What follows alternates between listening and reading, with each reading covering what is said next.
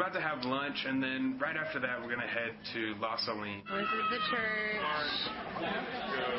as it is now. May always fire stone sticks.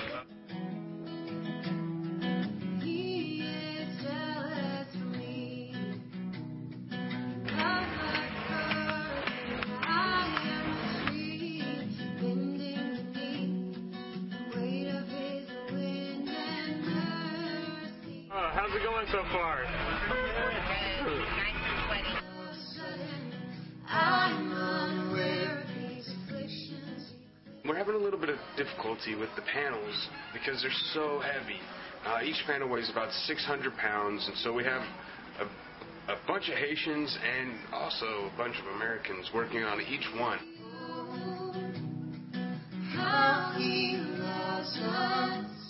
This is the second day of working. Um, we've got half the walls up right now. We're going to get the other half done in the next hour.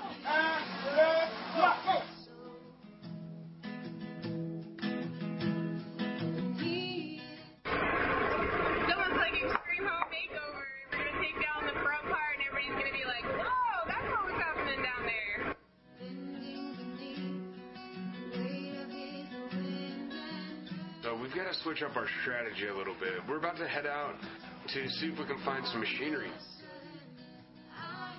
So we have a forklift coming today, and we'll see what we can do. We're hoping to get the whole roof done.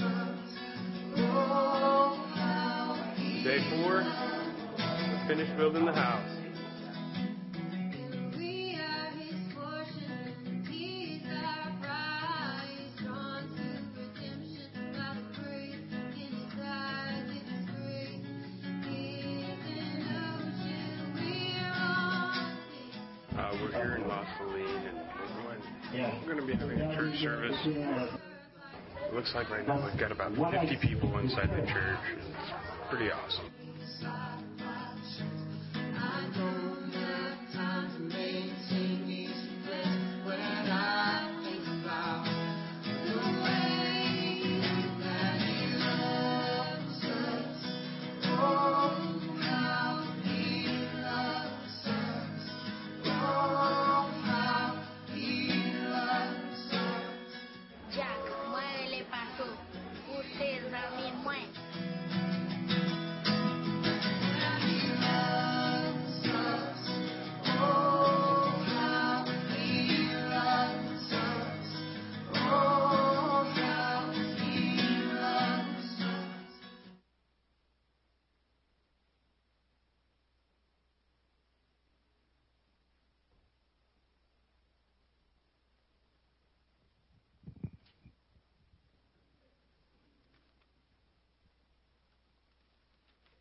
Um, yeah, that was just showing like uh, building the church basically. Um, but uh, while we were there, that was like that was one of the sub, more one of the sub objectives that we had. We we, we ba-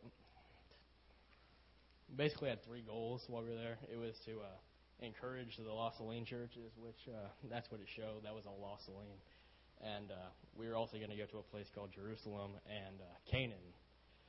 Um, on how well we did on these objectives, um, uh, to encourage the church in Los Saline, we did to somewhat. I mean, Jerusalem went a lot better than Los Saline did, and we didn't even actually get to Canaan, which uh, was a disappointment. But um, we started out and we flew from uh, St. Louis to Atlanta, which we had like a really long layover, and uh, went to Fort Lauderdale, stayed the night there, and then we flew into Port-au-Prince. And as you flew into Port-au-Prince, all you saw were like these shacks and tin roofs. Tin roofs is all you saw. Um, I mean, occasionally you saw a crumbled building or something, but yeah, it was basically all tin.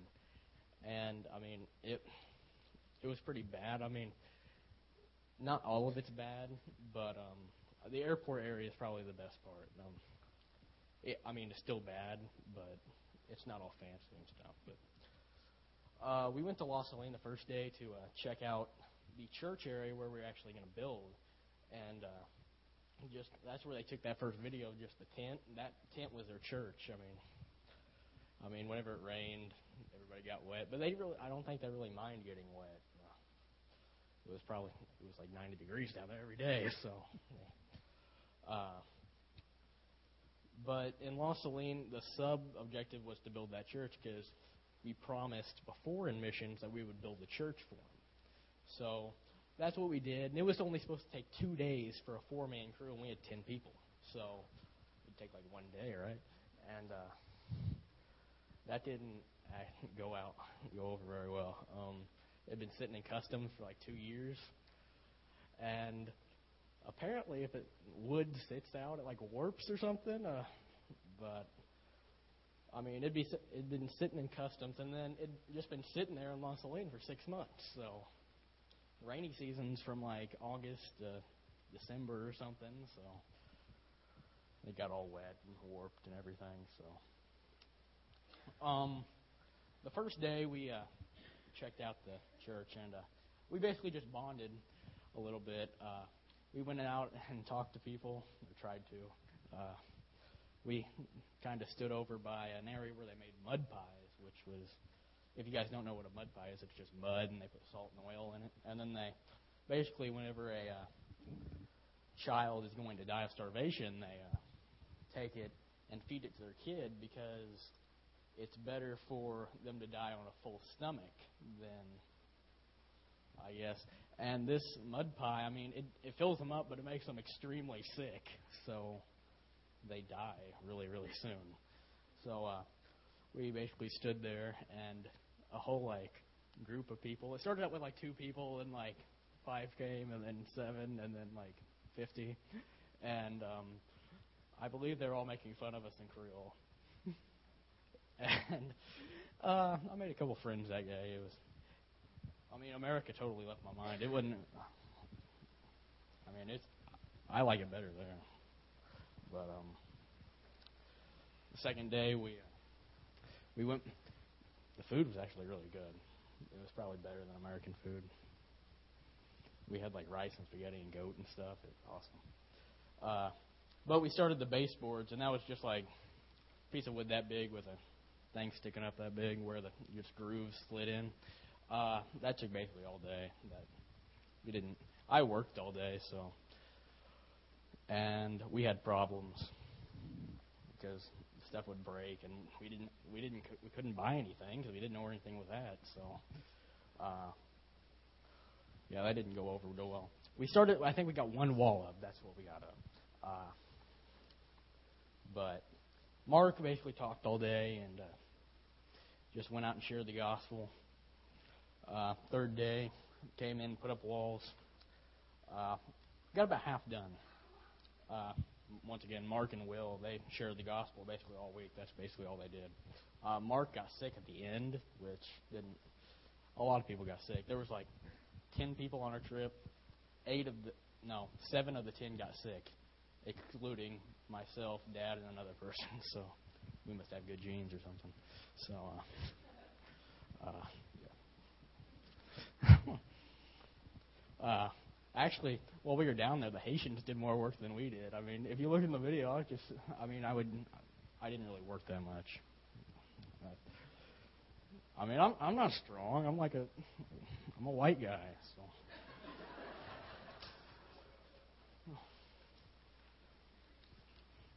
I mean, so like the fourth day. I'm sorry, I didn't mean it like that, but uh, we we finished we finished the walls the fourth day. Uh, we actually went rented a forklift forklift, which you saw in the video, and that was to help put that center beam up because that was probably the heaviest thing there was. It was it was ginormous. It took like eight of us to pick it up, and we were struggling moving it. and that had to go like out out ten foot, fifteen, twelve foot in the air. We didn't we didn't have any giants.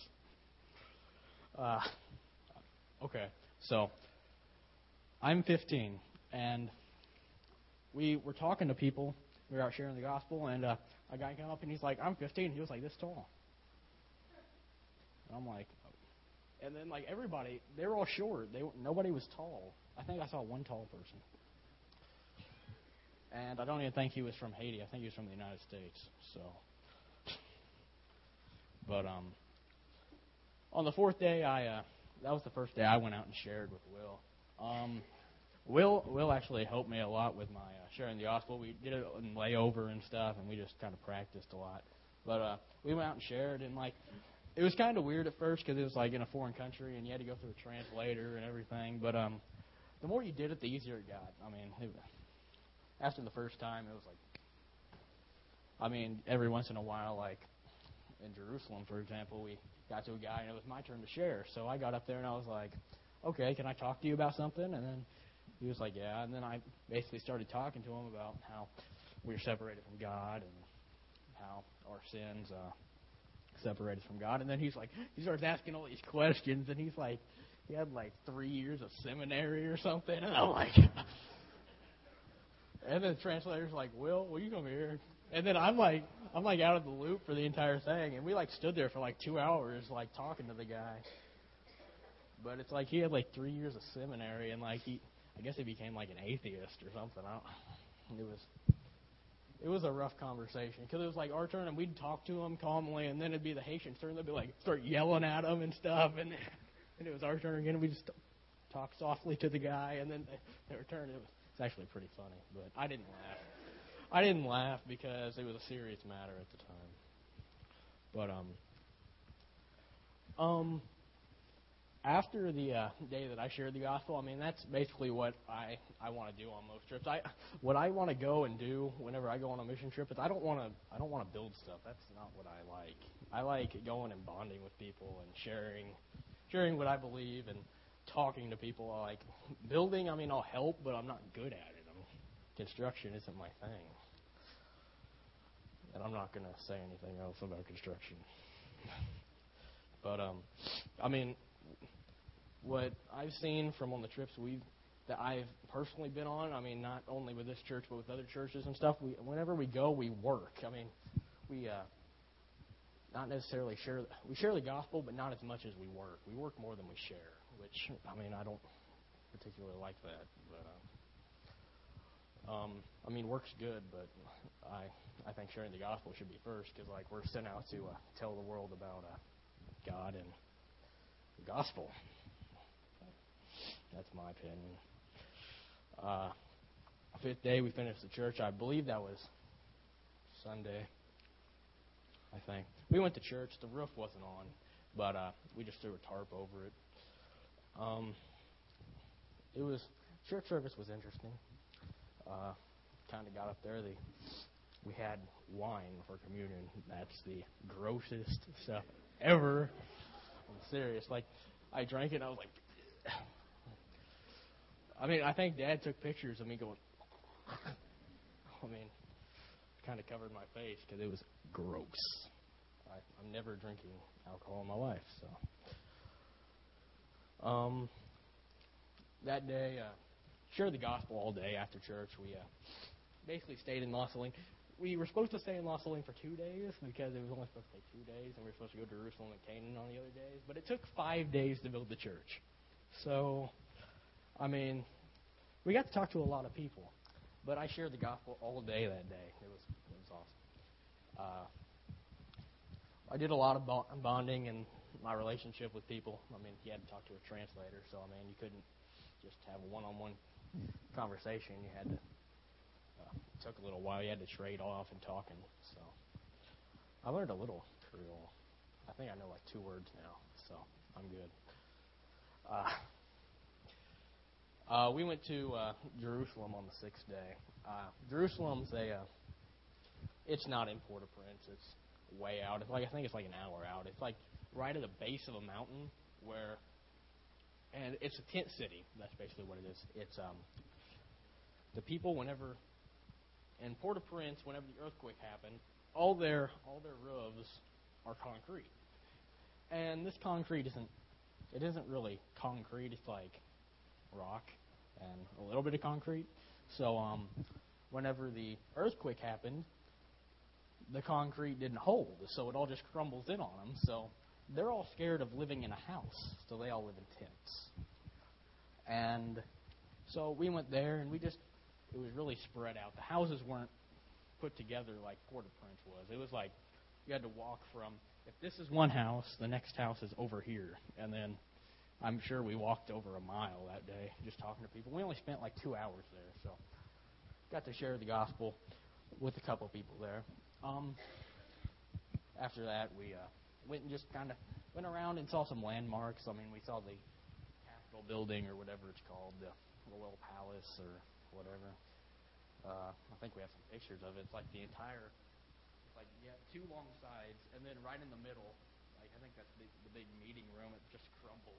And you just see like the, you ever saw the uh, Congress, the Congress building? It's just like top of that would just be sitting there. It's like horrible. Um, we we took this SUV thing, and we had two seats in the front, three in the back, and then we had like a tap tap in the back. A tap tap's like a uh, it's kind of like a taxi, but it's a truck. So like fit like 15 people on it. Um, but we took that, and we ended up we tried to pass somebody, and this is a stick shift, so we're trying to shift and pass, and we're going in the wrong lane, and a car comes, so we have to back up, and we back up in a ditch, and um, so we try to get out, we got stuck, and the Haitian people were just over there laughing at us in their cars, and uh, oh, we were warned not to take pictures out of the car because uh, voodoo is a big thing down there. So, and I guess whenever I'm not 100% sure, but I believe what they said is whenever you take a picture, like they believe it takes part of your soul or something.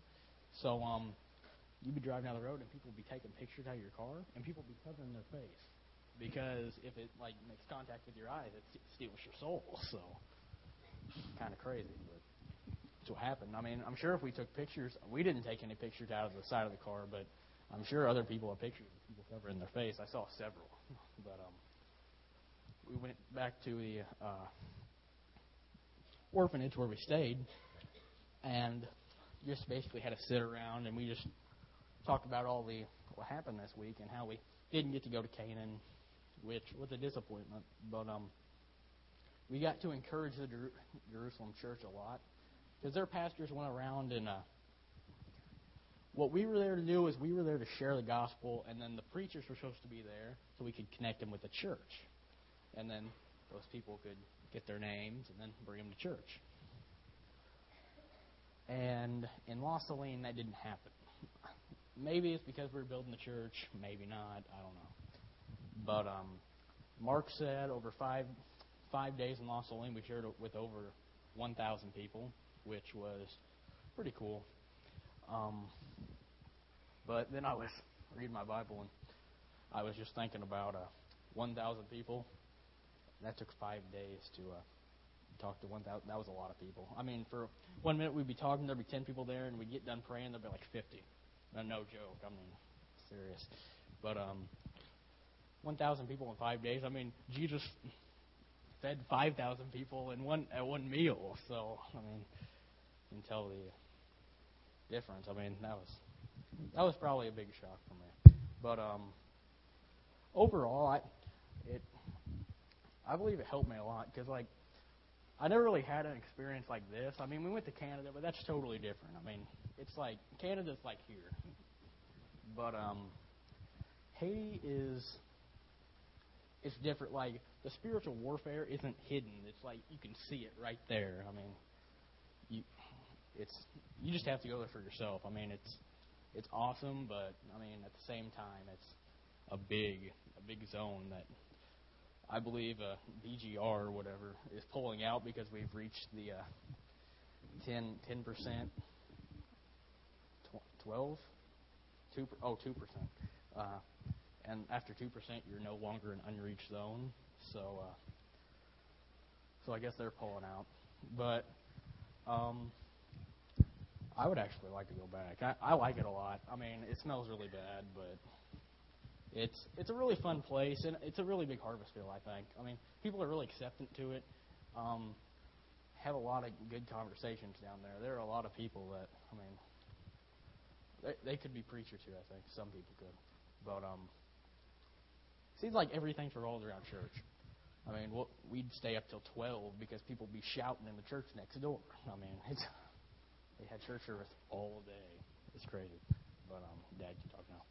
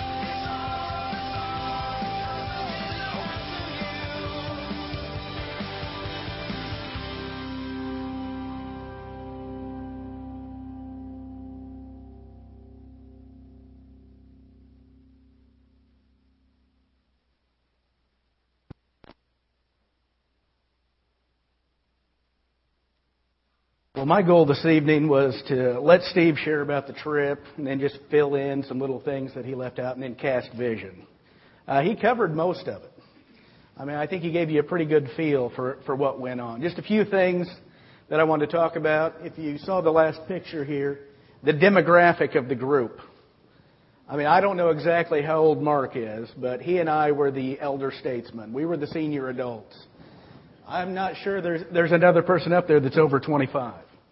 I mean, so it's amazing. And when you wrap your mind around the numbers he said, basically a group of eight kids shared the gospel with over a thousand people in this community. I mean, I mean, you guys can sit here, and I know living in America is completely different. Being in Haiti is a completely different mindset. But to wrap your mind around eight of you sharing the gospel with, with a thousand people in five days. I mean, it, it almost seems inconceivable. Can you guys imagine that? Mean, without getting on the radio and just eh, them hearing it at once. I mean, to go door to door. I mean, I know we do visitation on, on Tuesday nights, but to do it here, it almost seems easier. I don't know why. It almost seems easier to travel, you know, hundreds, if not thousands of miles away and, and share the gospel with people that have never heard it but the people across the street, you never find the time to go and talk. But that's a different that's a different sermon there. Uh, like I said, very proud of these these eight young seven young guys and young lady here. Uh, they did an awesome job. They carried us old guys. If you saw the one picture of Mark laying on the bench, uh, he'd been sick. I won't go into his his symptoms, but he had been sick for a long time and just felt like he needed to be at the work site to make sure that it got done. And that's about all he had left was to lay on the bench and just make sure it got done. Uh, Steve also didn't mention Pastor Rigo, the, the minister that we worked with down there. And their hierarchy of churches is, is a little different than what we're used to. They have a lot of small churches. They have pastors who go out and establish new works and then they kind of mentor those works and kind of serve. I don't want to say a, a bishop or I mean, but some, an overseer. And Pastor Rigo was that guy. And a little bit about Pastor Rigo. Pastor Rigo's wife is a nurse who lives in Miami. And she works a job and a half there and sends $90,000 a year back to Haiti to support Pastor Rigo's ministry. And his ministry includes all these small churches uh, a school that he's put together, and in his own personal house, he, he houses 95 orphans. Uh, at the time of the earthquake, he had 35. And since the earthquake, he's jumped to 95. And every day, somebody comes and knocks on his door wanting him to take a child. And this may boggle your mind, but as we were winding through the streets of La Saline, I had a lady come up and try to give me her baby you know, probably 16 months old. Because she was under the understanding that Pastor Rigo was going to take this baby and he hadn't come to get it. So she wanted me to take the baby. Now imagine that. I, I don't mean this to be funny, but of all the people in all the world in Haiti to walk up and give your baby to, I don't know that I'm the guy. but it, but it, I mean, it's just what the the life that they live down there. You know, the little things that they have and all the things they don't have to, to want to give your baby up just so it has a chance. Uh, John, if you give me that, that first picture. Uh, this is Pastor Jonique. He is the pastor of the, of the church in La Saline. Uh, his church has between 100 and 200 people. Uh, we came in and built him a church that was 20 by 30. Obviously not big enough for, for what he has or the people that, that we reached. But it's what we had. It's what we gave him. We didn't get to work with Pastor Jonique. Uh, the first day we were there, he got message that his mother, who was a di- diabetic, had to have surgery and they were going to amputate her leg. So he had to leave. And as Steve said, our goal was to encourage the community, tie them into the church. Well, the pastor got called out the first day. And that kind of put a hindrance on tying them back in. I mean, the, the leadership below the pastor was a little a little chaotic without him there. Uh, long story short, his mother died in surgery. So we we never got a chance to to talk to him again after that. But we we got word that his mother died in surgery. So so I, I don't want it to sound like you know we were really down on the church at La Saline because we didn't get a lot of help. There were some extenuating circumstances. All right, if you can give me the next picture. Uh, this is a young man in the orphanage.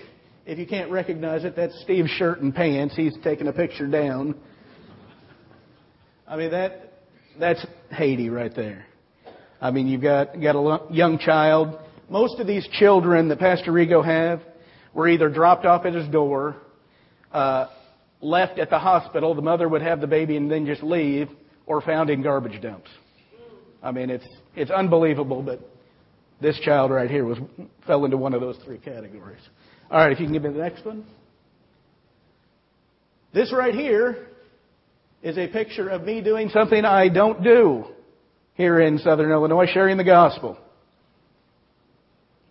Okay, as I said before, for some reason we find it very difficult. But here we are the first day out, going out and sharing with a group. And uh, this lady, well, I won't point her out, but a lady st- sitting there in the middle had a lot of questions. Yeah, we had talked to him about works that, that Mark's mission group has in the works to bring food in, to do other things. And uh, her comment was, you can't see, but there's a big group of children behind us that are just running the streets. And she said, our big problem isn't food. These children have no houses. They have no parents. We don't know where they sleep. We need orphanages. We need this. We need that. And my response to her was, we're here for six days. We can do what we can do, but we're looking for leaders in your community to step up that we can partner with so that we can bring things into your community. Unless we have leadership, we can't do anything. You can't run an orphanage on six day increments every two months. There has to be leadership in the community. And then she kept saying, well, we need this, we need this. And I kept telling her, we need leaders, we need leaders, we need leaders. That's not a message just for Haiti. That's a message for us here, too. If we want to accomplish things and reach Southern Illinois for Christ, we need leaders. And who are those leaders? Everybody in this room is that leader. And as I did, every time she'd have a question, I'd point right at her and I'd say, then you need to lead. You need to step up. All right, go on to the next one. This is our first day here. Uh, you can't really see behind us, but right behind us is a what I'll call a ditch, a fairly well constructed ditch, and it all the raw sewage runs through it in the community. On the other side of the ditch is a basketball court, and that's where they do the production of the mud cookies. And I've got I've got a picture of that too. But this is the first day we came into the community. Having been there before, I kind of knew. You just kind of go over and you sit down and then people start flocking up to you. And as Steve said, we didn't have any interpreters that day, but we got a group of teenage boys, and you know they wanted to come up and show how macho they were that first day. And they didn't they didn't know I knew a little bit of Creole, so they didn't know that I knew they were making fun of us, but but they were, and uh, they wanted to they wanted to show Steve up. I mean, they wanted to they wanted to get big, and you know, they wanted to fight him. And I mean, I don't know that they really wanted to fight, but they wanted to to you know poof up and act like they were tough. And I knew enough to say they'd get they'd point at him, and I'd go, and then I'd point at myself, and they'd. so, so we've got this picture here, and I, I wanted this picture so you could see right behind us. Go to the next picture. That's right behind us. These are the mud cookies. And though we didn't get to see anybody in this community eating the mud cookies, apparently it's, you know, the main source of commerce for this community. They make these cookies made of mud and oil and salt, and they distribute them so that people that are starving to death have, it, have the sense of a full stomach. And, I mean, just look at all those cookies there. All those people that are going to fill their stomachs just because they don't have any other choice. Now, on that, Mark has uh, teamed up with a group out of California, and they provide food for, for communities. And they wanted to come in and give food uh, once, twice a week to La Saline. But the main goal we had was, and they had, they do not want to come in and distribute food. And part of what I'm going to talk about is helping that hurts. One of the things I see over and over and over again in Haiti are people coming down with good hearts, good intentions, and doing things that tears down the community. They come in and they give things away. They're like Santa Claus. And they give things and they give things and they give things. And it breaks down the culture. It creates a welfare mentality. And then you've got a group of people that don't know how to support themselves. So this group needed a entity in this community that would distribute the food. And that's why we were there. That's why we were building this church. It wasn't to be a church because we knew 20 by 30 wasn't big enough for a church of 200 people. It was a place that they could distribute food from. And the, and the people of the church didn't understand that in the beginning. They couldn't understand why we were coming in and, and cutting their church in half. Because if you saw the, the tent earlier, the building we built only took up half of their tent. So we were cutting their church in half. And they didn't like that. I mean, they really didn't. They didn't understand the whole purpose. They didn't understand that, that God had a plan. And the plan was by building this building, come February something, a company in California that they've never heard of is going to start bringing food into that community. And the church in La Saline, Pastor Jonique, is going to be distributing that food. It's not going to be a group of white people in the back of a truck throwing out, you know, hand me out, here you go. It's going to be that church handing out food, which allows God to get the glory. Not for me to go back down and hand out food and have somebody praise me because I'm, I'm the, the rich white guy that's going to hand you something. We are building God's community through the local church. That is biblical.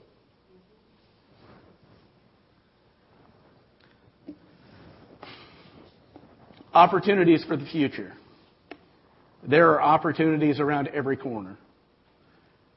Some of those opportunities are not meant for you, and they may not be meant for me. The day that I got back from Haiti, I got a phone call. Well, let's see, did I get a phone call or an email? I got something the day I got back. And it was uh, a guy that I know who's taking a trip to Haiti in March. And he said, well, in fact, the last time I was here, it was full. And I told him I'm going in March. And he said, I don't have any spaces. And I said, I'm going in March anyway. He called me or emailed me and, and said, Hey, I got a spot open. Do you want to go? And of course, my response was, Yeah, I want to go. But I said, Let me pray about it. Because what I want isn't necessarily what God wants. So I prayed about it and I asked some people. I talked to Dwayne. I talked to a lot of people. And uh, I believe, Dwayne, you're the one that told me it said, well, why don't you email him back and tell him what, what you're feeling on your heart? What's God calling you to do? And uh, Bob Elmore's doing the trip, and it's a construction trip. And in talks with him, they've got three foundations built, and they're going to build three houses in six days. Now, that's a huge task. I think they've got 15 people, maybe 14, because that spot's open. And, uh, and after talking to Dwayne, especially after this trip, as Steve mentioned, this was a two day construction trip, five day evangelism trip that turned into a six day construction trip. You know, one day plus people going out from the worksite evangelism trip. God was calling me and is calling me to spread the gospel. Specifically, to build discipleship in the Haitian church. So in talking to Dwayne, he said, well, you know, maybe it's not fair to Bob if you tag along on this trip and maybe not in the role that he would need you. So I, I emailed Bob and I said, Bob, here's where my heart is. Here's what God's calling me to do. And he emailed me back and said, I need a body to build. I said, that's wonderful. That's an answer to prayer. Because my only prayer was, God, do you want me to go? This time. I mean, I already know, as Dwayne preached before, we don't need to pray about things the Bible says. And the Bible says go. I already know that. But it doesn't tell me which time to go. So I, I knew in my heart I was going in March. Apparently God didn't, didn't necessarily agree with me. And he let me know this isn't the trip for you. So as I told Bob, I said, wonderful, answer to prayer. I don't have to pray. I don't have to worry. I don't have to fret. You've closed this door. Without knowing the time frame, got another call. Uh, Mark Homschild again saying, Hey, I've got another trip in March. We're going to go down to Canaan and we're going to evangelize. Then we're going to go to Croix-des-Bouquets and we're going to evangelize. We're going to start churches in both of those places. So once again, I'm thinking, ah, I'm going. And I, I said, well, Mark, I need to tell you the same thing I told Bob. I need to pray about it because it seems like everything's lining up. But a lot of this stuff that's lining up is because I lined it up. I mean, I've taken a job, walked away from a career several years ago to take a job that allows me to go places if I need to go. Okay, after this last trip, and I am very gracious that the church paid for this last trip I went on. After this last trip, maybe my pride getting in the way, I said, I need to start putting some money back. So I've got enough money for another trip right now. So I've lined a lot of ducks up. And I could have very easily told Mark, yeah, I'm in. I need to know, he needs to know by this Friday whether I'm going or not. And at this point, I don't know. Okay, I want to go. But we'll see whether God, you know, backs me up on that and, and lets me know that that gives me the green light, I guess, is what I'm saying. Uh, the wonderful thing about this trip, and all the details aren't worked out, I've been working with uh, Thomas. Some of you know Thomas. I've been. Facebook is a wonderful thing. I get it I, every day, and and maybe this isn't good because I do it at work, but sometimes it's slow. I get to talk to people from Haiti on Facebook every day. One of the uh, interpreters, every day, probably four or five times a day, you know, he just chats me up and we we just talk about discipleship in Haiti. I've talked to uh, Thomas several times about coming back to Damier and working with him and getting a group, a small group of people together and discipling them. And here's what I want to tell you. I am certainly not qualified to disciple. The only way that I am qualified is because God leads me to do it. I mean, you can ask my son, you can definitely ask my wife. I am definitely not perfect. There are a, are a lot of things in my life that aren't right. A lot of things. A lot of them are prideful. A lot of them I need to work on. Oh, all of them I need to work on. And each day, and that's part of discipleship, each day trying to grow closer and closer and closer to God. And I will be the first one to say, I'm not even close.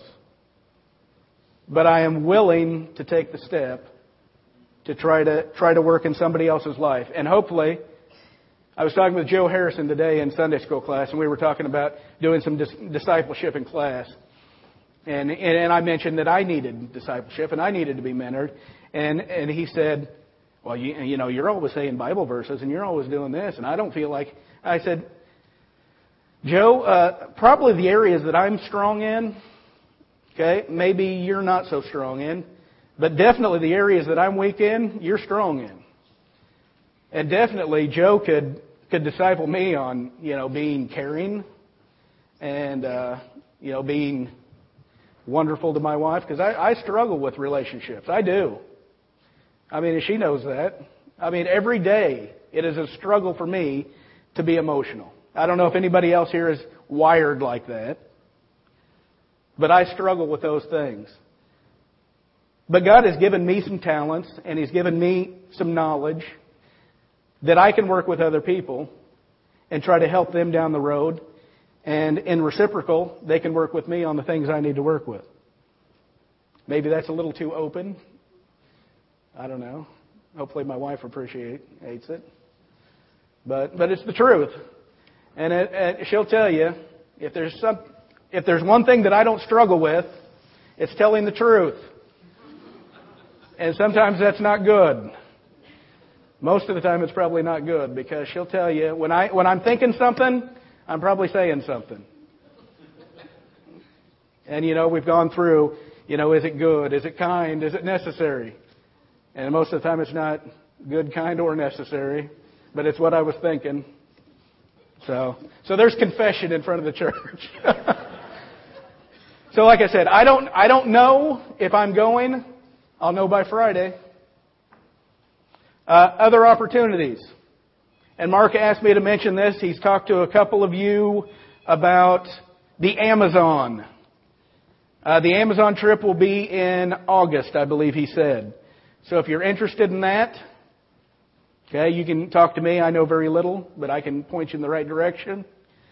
Uh, also, youth. There's a there's several trips to the IBSA. One specifically, not that you know I have a heart for Haiti or anything, but there's one for Haiti in July.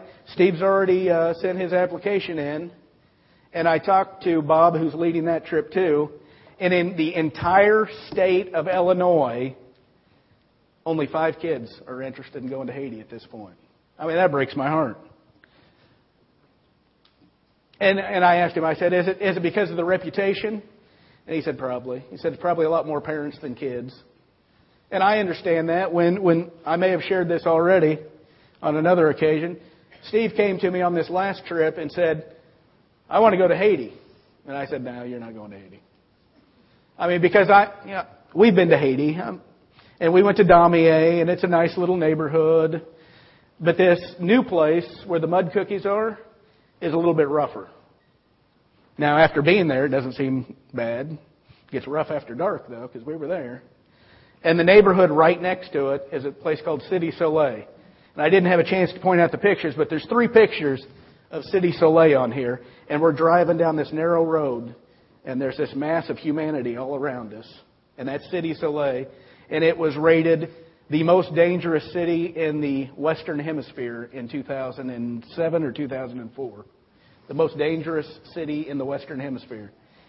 And my son and I drove through it. Now we're still here. God's in control. And that's what I said. He said, I want to go to Haiti. And I go, no, you're not going to Haiti. And he was mad at me all day. And he came back and he goes, No, I really want to go to Haiti. I go, No, you're really not going to Haiti.